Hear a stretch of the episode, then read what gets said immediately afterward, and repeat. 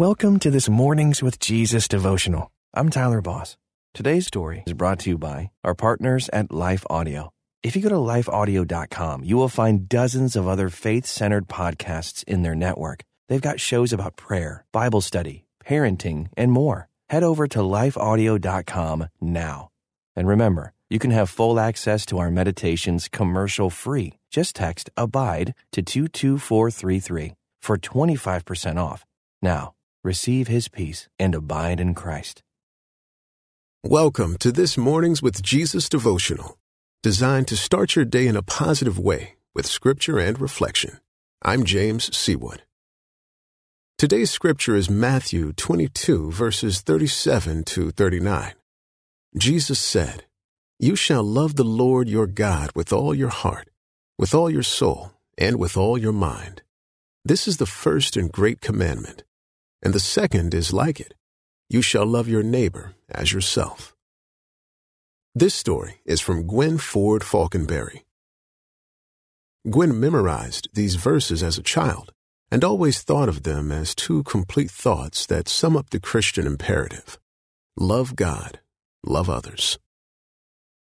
It was not until she became an adult that someone pointed out to her that third essential part: love yourself. For Gwen, this is the hardest. When she was younger, Gwen thought loving herself was a vain, prideful thing to do. In other words, not a Christian thing. Now, Gwen thinks that is a travesty. But at the time, that was her impression of Christianity.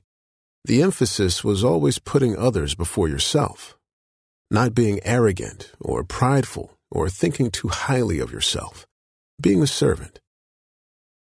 The teachers in her faith community taught humility, but humility is not the opposite of loving yourself. Pride is.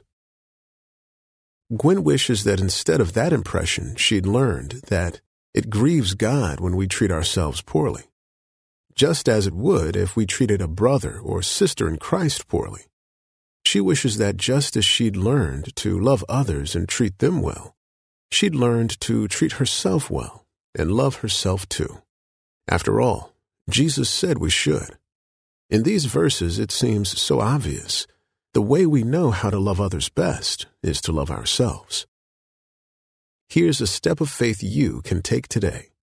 When you find yourself being too critical, negative, or demanding with yourself, ask yourself, "Is this how I would treat my best friend?" Then be kinder to yourself. Remember, Jesus loves you and wants you to love yourself too. Thanks for joining me this morning. Until next time, may you abide in Christ. Often we believe our questions mean we don't have faith, but I believe Jesus loves our questions.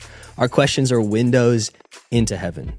I'm Caden Fabrizio, and on the Questions with Caden podcast, we ask and answer one question per episode as relevantly and biblically as possible. Questions about fear, anxiety, depression, addiction, and so much more. Don't worry, your questions, they're not going to scare Jesus, so ask away. Listen and subscribe now at lifeaudio.com or wherever you listen to podcasts.